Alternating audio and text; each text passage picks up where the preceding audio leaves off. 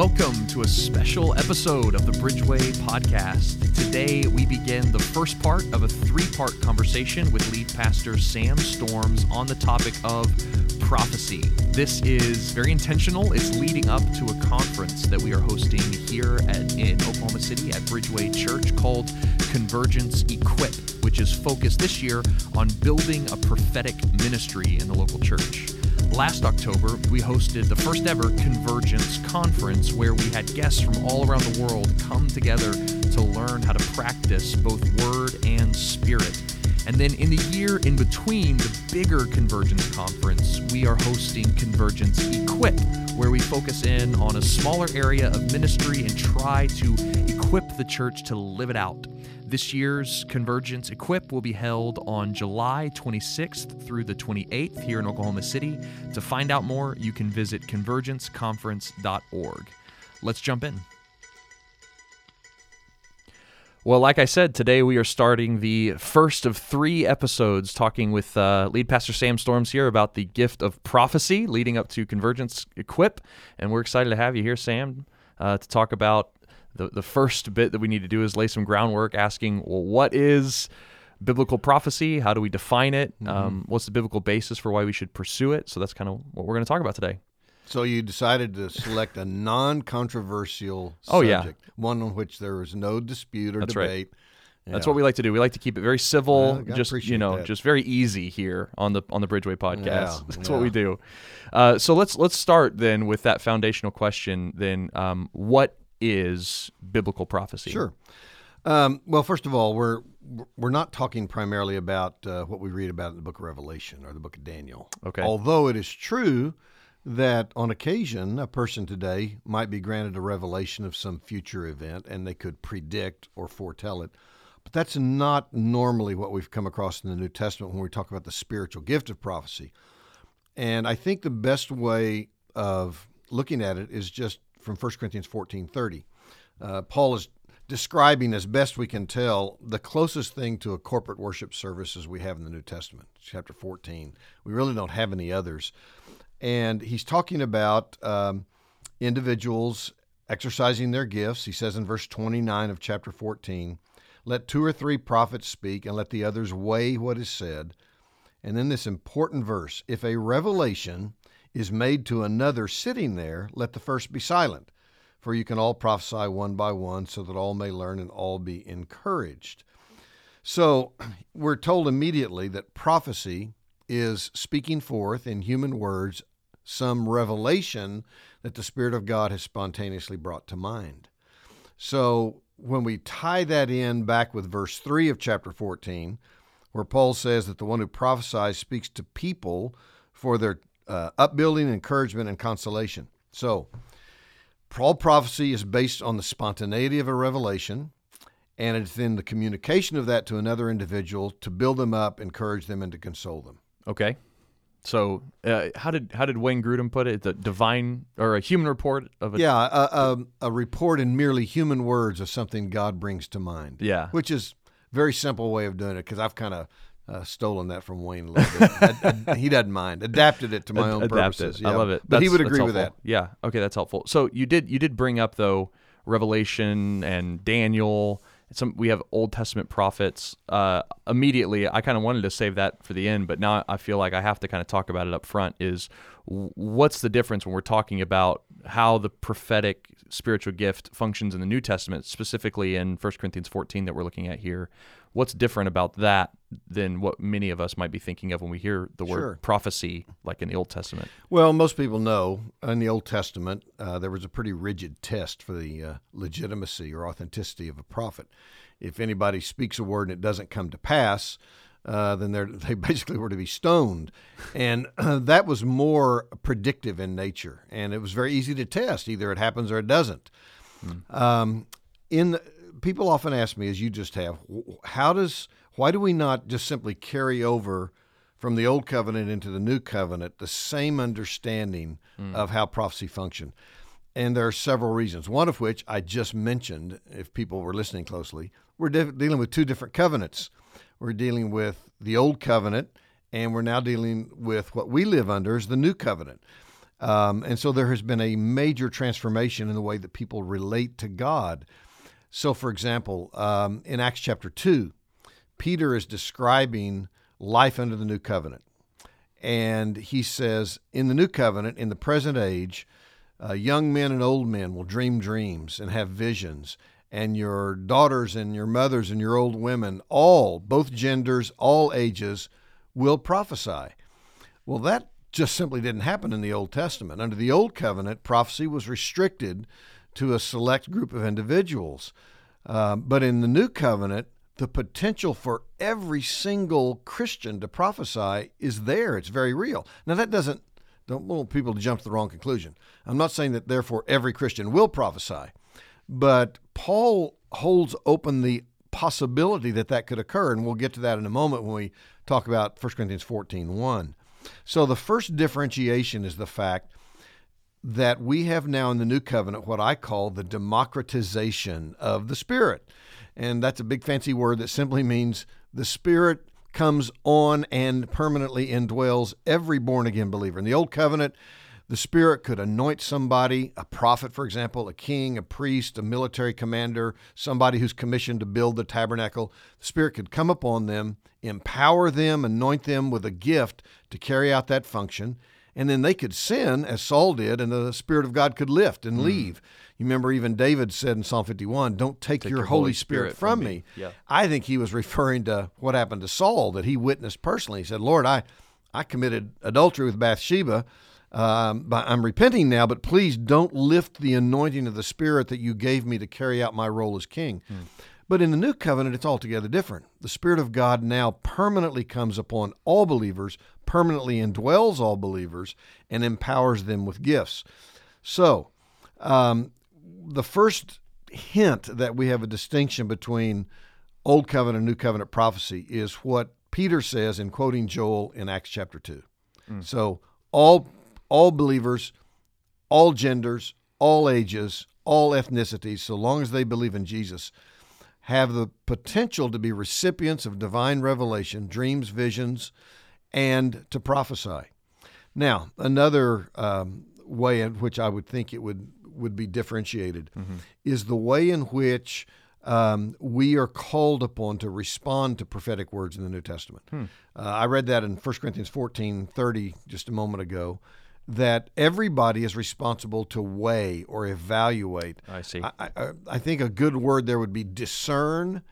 Um, 1 Thessalonians 5, verses 19 through 22, Paul also talks about judging words. Mm-hmm. And the idea is that you're sifting, you're discerning in any particular prophetic utterance. What is that? What is there in that that maybe just be coming from that person? Maybe it's their interpretation uh, that may not be altogether accurate, and what is it in their word that we discern to be truly from God? You know, as we take the scriptures and we evaluate it, uh, we use common sense, we pray, you know, there's the community weighs in, uh, all sorts of standards by which we evaluate a prophetic word. And the response is 1 Thessalonians 5 reject that which is bad, that which is incorrect, hold fast to that which is good. Paul doesn't say, well, we got to have a new covenant um, correspondence to stoning people. Hmm. So um, conclude from this that whoever gave you the word that wasn't altogether accurate, they're a false prophet, or they're to be excommunicated from the mm. church, or they're to they're to be uh, marginalized in the body of Christ. Nowhere do you find that in the New Testament. There's a, an entirely different standard of evaluation uh, in the New Covenant. Um, and then I think we see uh, the way that prophecy actually is exercised. So, for example, when you read the book of Acts, you've got Ananias um, giving a prophetic word to Paul in Acts 9. Um, you have um, prophets in Acts 13 giving a word that resulted in Paul and Barnabas being sent out on their missionary journeys. Um, Acts 21, you have Philip's four daughters who are called prophetesses. Um, you have the prophets at Tyre in Acts 21 4, speaking a prophetic word to Paul through the Spirit, which Paul chose not to obey, hmm. which is a profoundly significant thing. They said, through the Spirit, don't go to Jerusalem. Well, Paul said, hold on a minute. the Spirit has already told me repeatedly, and he talks about this back in Acts 19 and 20, that I'm to go to Jerusalem and that I'm going to suffer affliction there. Right. So there's a, there's obviously a mixture in New Testament prophetic utterances that wasn't true in the Old, and the response to to of Paul to those prophets at Tyre wasn't, well, you all must not be saved. You're unregenerate. You're false prophets. Let's stone you. Let's kick you out of the church. No, he sat down with them, as we read later in Acts 21, together with Luke. They processed it, they prayed about it, mm. and they came out disagreeing. It's amazing. And they said they couldn't convince Paul not to go, and so they said, May the Lord's will be done. Yeah. Um, so there's a difference in the way that they evaluate prophecy in the New Testament. There's a difference in the way prophecy functions. So, for example, let me continue. Um, I think, for example, of uh, 1 Timothy chapter 1, 18, where Paul tells Timothy to wage a good war based on the prophecies made about him. And 1 Timothy 4, 14, where he talks about uh, the, the uh, spiritual gift that he received through prophecy when the elders laid hands on him. So, what we see is that prophecy functioned more in an interpersonal way words of encouragement, words of exhortation. Uh, you don't find the thus saith the Lord Right. like you do in the Old Covenant. So there are these and, and, and just other ways, maybe we can go into this in more depth in a subsequent podcast, that I believe differentiate um, Old Testament prophecy from New Testament prophecy. Um, again, w- when you think about the fact that Paul says in 1 Corinthians 14 1, earnestly desire spiritual gifts, especially that you may prophesy. So here he is encouraging all God's people in all churches to seek after, pursue, and pray for the gift of prophecy. You won't find that in the Old Covenant. Yeah. Um, you know, it was it was an entirely different scenario there. So I think there are good reasons uh, to believe they're different. Now, that isn't to say that a New Testament individual can't predict the future. Agabus did this in was it Acts 11? Predicted that a famine would engulf uh, that part of the world, and Right. it came about just as he said. But honestly, aside from Agabus, I'm trying to think. I don't know of another predictive prophecy um, that we have in the New Testament, aside from you know what we would consider to be prophecies about the end times in Revelation and uh, First Thessalonians four and such. But those are canonical prophetic words. Right. Well, man, I have to say that's extremely helpful. It's it's one of the best explanations I've heard in in conversation with someone, just helping me understand the difference between those two. So thank you for that. I, I want to address at least one question that a listener might have, which is you talked about um, in the new covenant we have to discern uh, between um, like what is God saying in this revelation.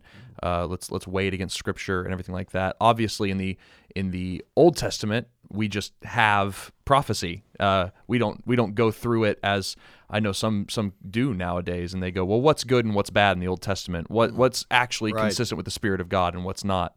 Um, as they would see it. Uh, why don't we go back and discern Old Testament prophecy, but we do with New Testament prophecy? Well, it's largely because of the commandments that we have. In the Old Testament, you judged prophets. Prophets were judged to be true or false based on whether what they uttered came to pass.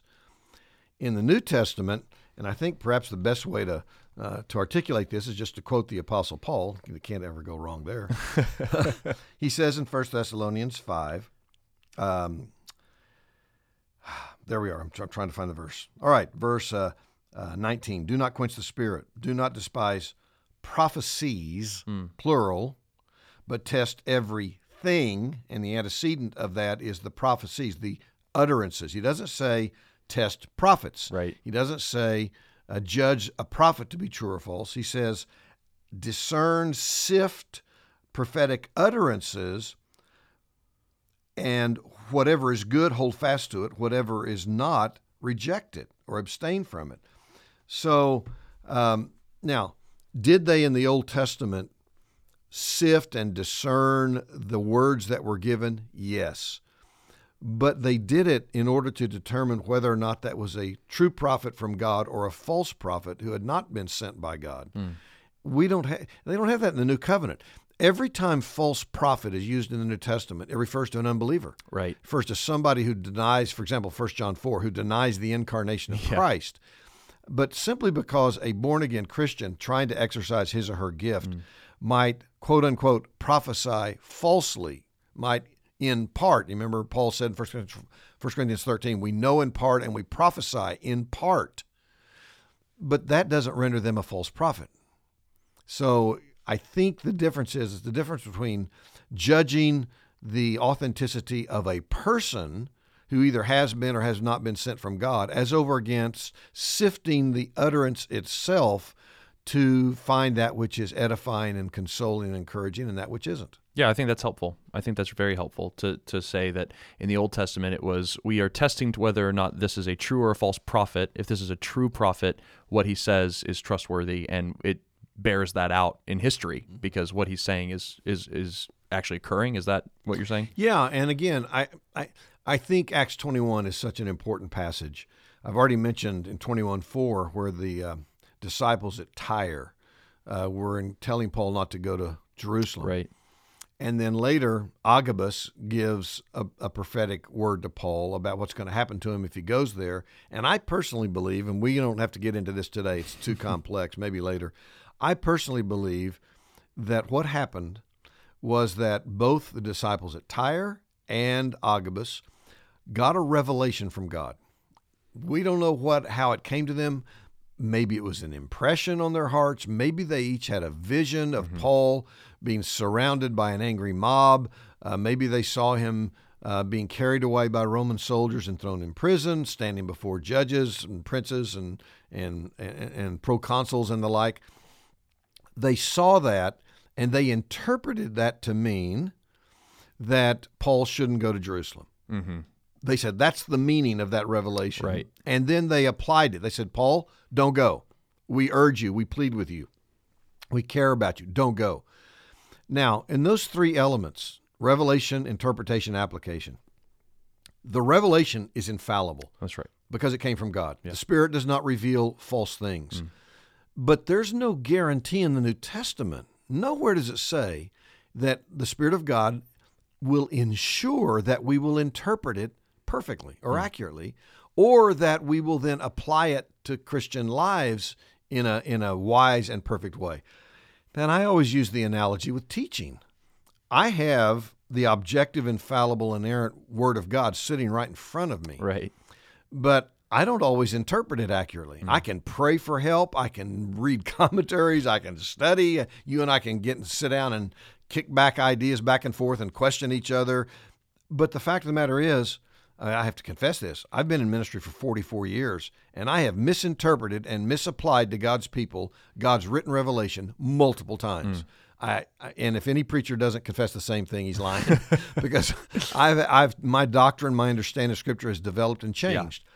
So my point is, um, there's no guarantee that my interpretations of God's written revelation are always going to be accurate. God never guarantees that. Yeah.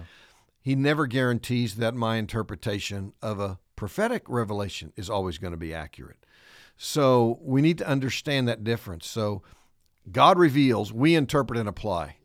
And sometimes we get the interpretation correct and the application wrong. Sometimes we get the interpretation and the application both correct. Praise God when it happens. Yeah.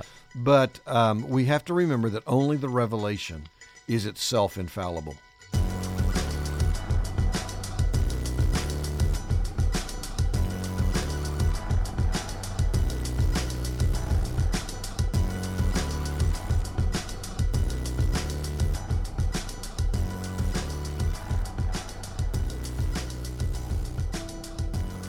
So we we've kind of traced a bit of kind of a biblical history, biblical theology of prophecy a bit. We've kind of said, okay, we've got this Old Testament, these Old Testament prophets and prophecies, true prophets and false prophets predicting things to come, which come to pass, and that bears veracity on what they've said and who they are. And then we have Pentecost. in Acts 2 quotes Joel 2. We have the democratization, as you said, of this gift of prophecy now it enters into this church age and the spiritual gift of prophecy is coming into the church uh, so what does uh, the bible and I, I suppose specifically 1 corinthians 14 have to say why should we as the church care uh, about the gift of prophecy? Why should we practice it? What's the biblical grounding for New Testament prophecy? Yeah, sure. well, we first, you know, you mentioned 1 Corinthians 14, verse 1 earnestly desire spiritual gifts, especially Right. that you may prophesy. That is not just counsel.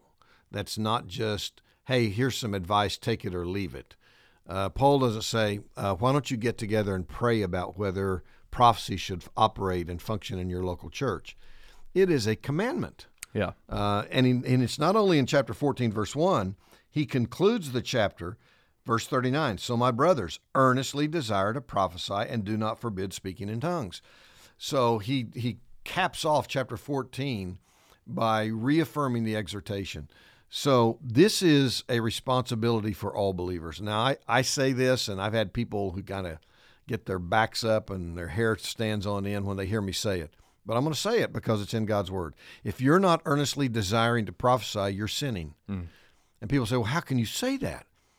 Well, I define sin as willful disobedience to a commandment of Scripture. Yeah. So are you willfully disobeying the command of 1 Corinthians 14.1? If you are, you're in sin. Um, so I think that is why it is so essential. And then, of course, you know, the way Paul describes how prophecy functions, he says it edifies, it builds up the church. Uh, verse 3 encourages, builds up, consoles. Um, so, again, the way, you know, I think um, a, a verse that many people have, have don't even know exists in the Bible is 1 Timothy 1.18. I mentioned it a moment ago. There, Paul's, he's encouraging Timothy. He says, wage a good war, holding uh, uh, fast to a clean, godly conscience. And he says it, he says, do it by means of the prophecies that were given to you. So here is Timothy, who's probably being, you know, maybe criticized. You know, Paul said they put him down because he was young. Maybe some questioned his calling or his competency. And Paul says, look, the way you're going to endure and persevere is by drawing strength and encouragement from those prophetic words that were given to you earlier.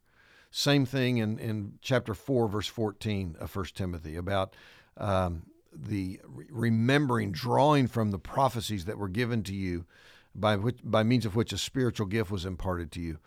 Um, so prophecy is very encouraging. It's, you know, I remember the first time I got a prophetic word. I, I was stunned, and it's it's amazing. I'm I'm embarrassed to say I was stunned, because a- man looked at me and quoted to me what I'd been praying in my hotel room for the previous couple of nights. Yeah. In fact, he said that. He said, "I'm going to tell you what you've been praying in your hotel room," and then he quoted it. I mean, verbatim, not a paraphrase. He quoted it, and you say, "Do you know what that did to me?" I mean, seriously, I it here I was. I'd been in ministry, been a Christian for years. I knew God cared about me. I knew God knew who I was. I knew God heard prayer. But it wasn't until a prayer that I spoke to God was then communicated to another Christian who spoke it back to me that suddenly I was awakened. Wow, God really knows who I am. He hears my prayers. He cares enough about me to confirm it in this manner. So prophecy is incredibly encouraging, uh, building up, consoling, instructing. You know, Paul says you can all prophesy one by one and all learn. So there's instruction that can come Yeah. through it as well.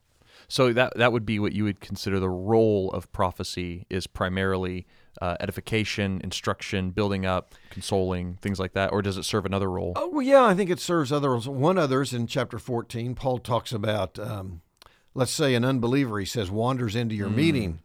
And um, in fact, I've got the text open right here. I might as well read it. He says, um, he says, if all prophesy and an unbeliever or outsider enters, he is convicted by all, he's called to account by all, the secrets of his heart are disclosed, and so falling on his face, he will worship God and declare that God is really among you. So here, prophecy actually has an evangelistic function. It can disclose the secret sins of an individual who thought, wow, I thought I was the only one who knew about that stuff in my life. And now suddenly these individuals uh, know and read my mail, as it were. Right. And it leads him to fall on his face and said, This is God. God is doing this. Um, so prophecy can function in a number of ways. It can instruct. Um, it can it can provide guidance. I mean, think about uh, Acts 13, 1 and 2. There are in Antioch, it says there were prophets and teachers, and the Holy Spirit said to them, Set aside Paul for the ministry to which I've called him. So the entire missionary outreach of the gospel beyond the borders of the Holy Land was a result of a prophetic word that came to Paul and Barnabas in Antioch. Um, so there are numerous ways in which prophecy can function. Um, you know, I, am thinking of, um, gosh, what would be other examples just right off the top of my head? Well, okay, let, let's take this. People often wonder about negative words, you know, critical words. Mm. they say, well, God would never reveal anything that is uh, negative about a person. Well, I don't think the Bible ever says that.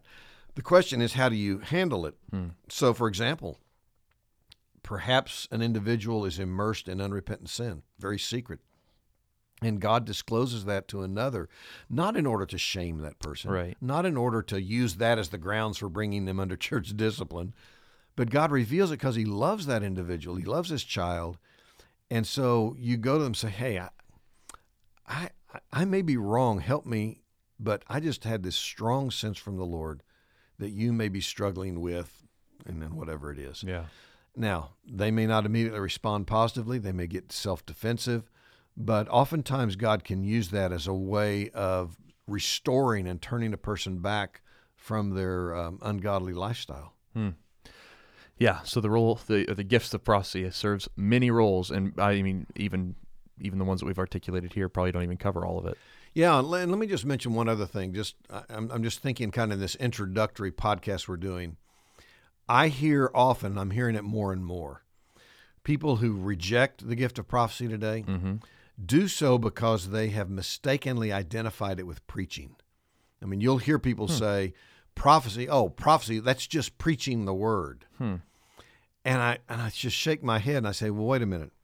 Um, if that's the case, then what do you do about Joel or Acts chapter 2, where Peter says that people receive dreams and visions, and all, young and old, male and female, will prophesy. Mm-hmm. That doesn't sound like preaching the word as we understand it.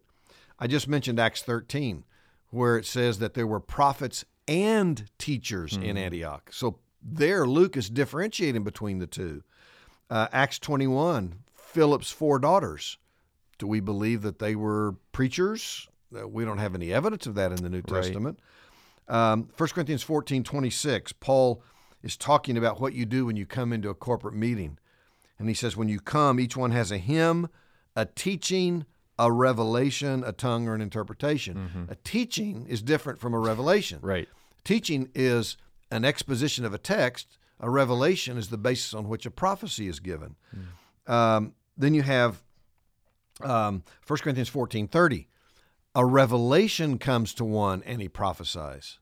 1 Corinthians 14:30 is, is unmistakable.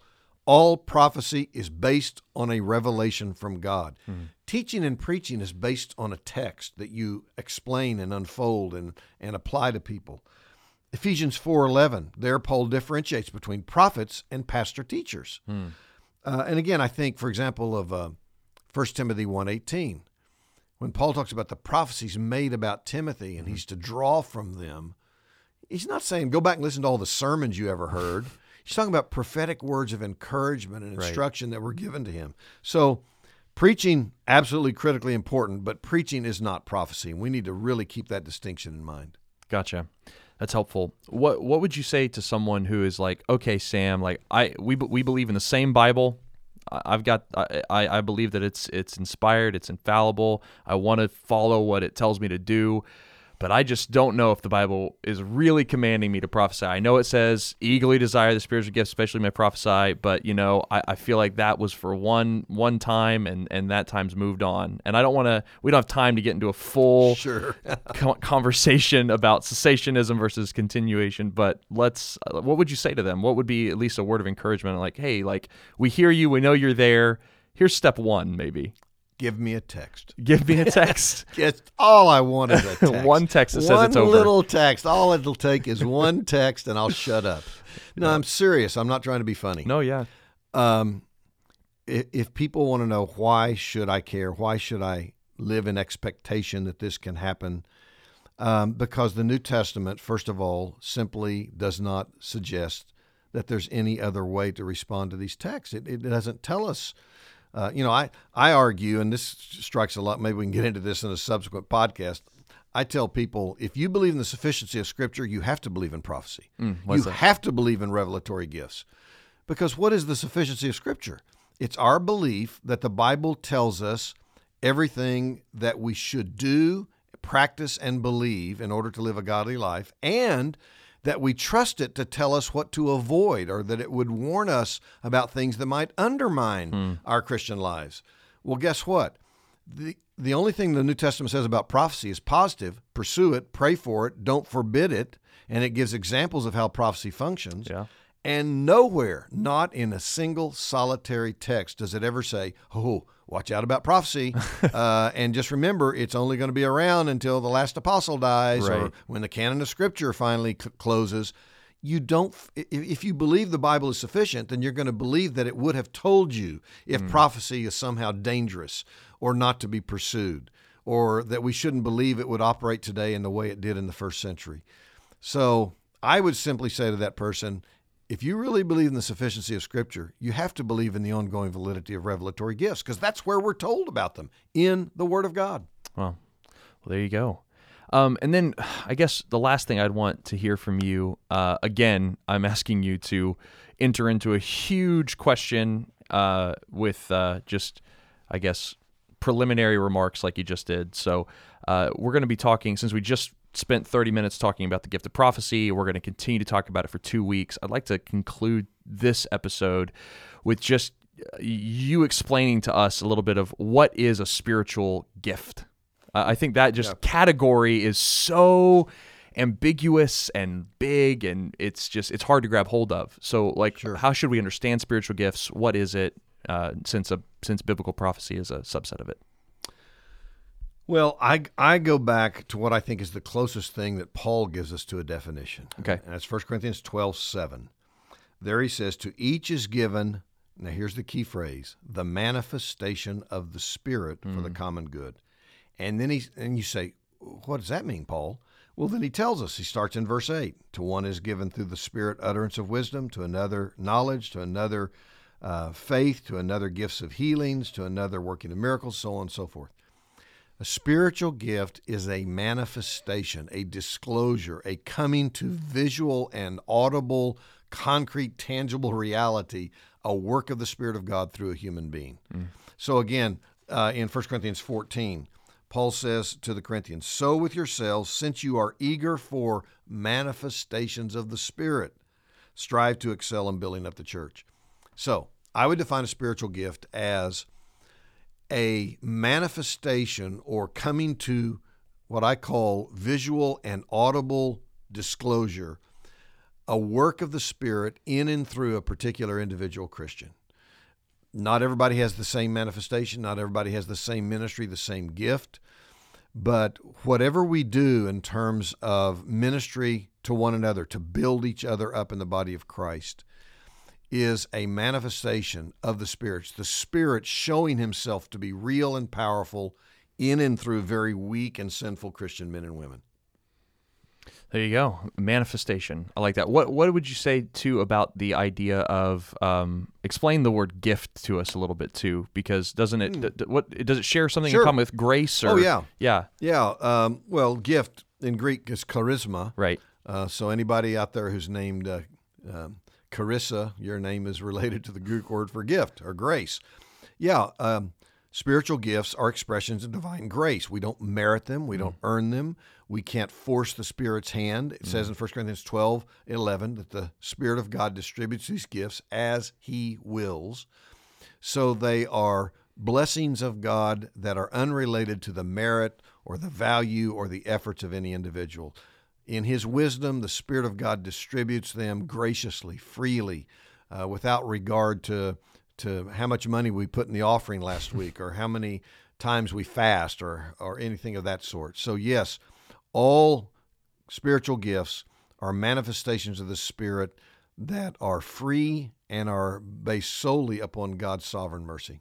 That's really helpful. Well, I want to ask more questions like, okay, so how do we eagerly desire? And you mentioned these manifestations for the common good in chapter 12, and that we would pursue prophecy to excel in building up the church in chapter 14. All these are turning to more practical questions and how Yep. this works out. And that's what we're going to turn to in the next episode of the podcast. We're going to talk about what does it look like to practice the prophetic in the local church, which is the whole theme of Convergence Equipped this year in July. And, Absolutely. uh, We're going to talk at that about, you know, how does this actually function in the local church? How do we how do we avoid getting goofy Yeah. with the gift of prophecy? And that that might be a good question. Yeah, that is a good question. Well, I'm really looking forward to that conversation. I'm looking forward to the conference. Again, if you want to learn more about the Convergence Equip Conference, we encourage you to go to www.convergenceconference.org to learn everything about registration and signing up. Uh, we don't have a ton of slots left, do we? They better hurry. Yeah, That's yeah, just my so- that's my prophetic word to you. Hurry, hurry. Thus saith the Lord. Hurry. There we go. Well, uh, Sam, thank you so much. Today was really, really helpful for me. Uh, I look forward to uh, the next time we get to talk about this uh, next week. You bet. Thank you for listening to the Bridgeway Podcast, where you will find a new conversation every Thursday. For more information about Bridgeway Church, we invite you to visit bridgewaychurch.com, or you can follow us on Twitter and Instagram at BridgewayOKC, or on Facebook at facebook.com slash bridgewaychurchokc. If you have any questions that you would like us to address on the podcast, feel free to email us at podcast at bridgewaychurch.com. And if you enjoy the podcast, please consider leaving us a review on the podcast app as it helps other people like you find our program. So, on behalf of all the pastors and staff here at Bridgeway Church, I'm David Bowden saying thanks for listening, and we will see you next week.